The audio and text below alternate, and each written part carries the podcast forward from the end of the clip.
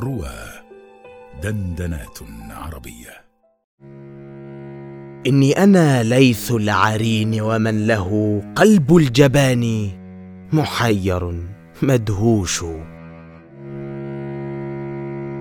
إني لأعجب كيف ينظر صورتي يوم القتال مبارز ويعيش.